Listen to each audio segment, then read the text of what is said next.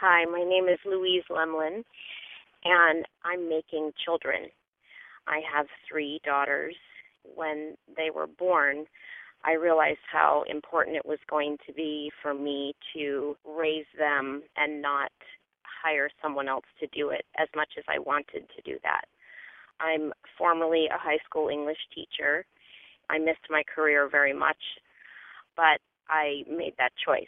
And in the meantime, I wrote a book about my experiences.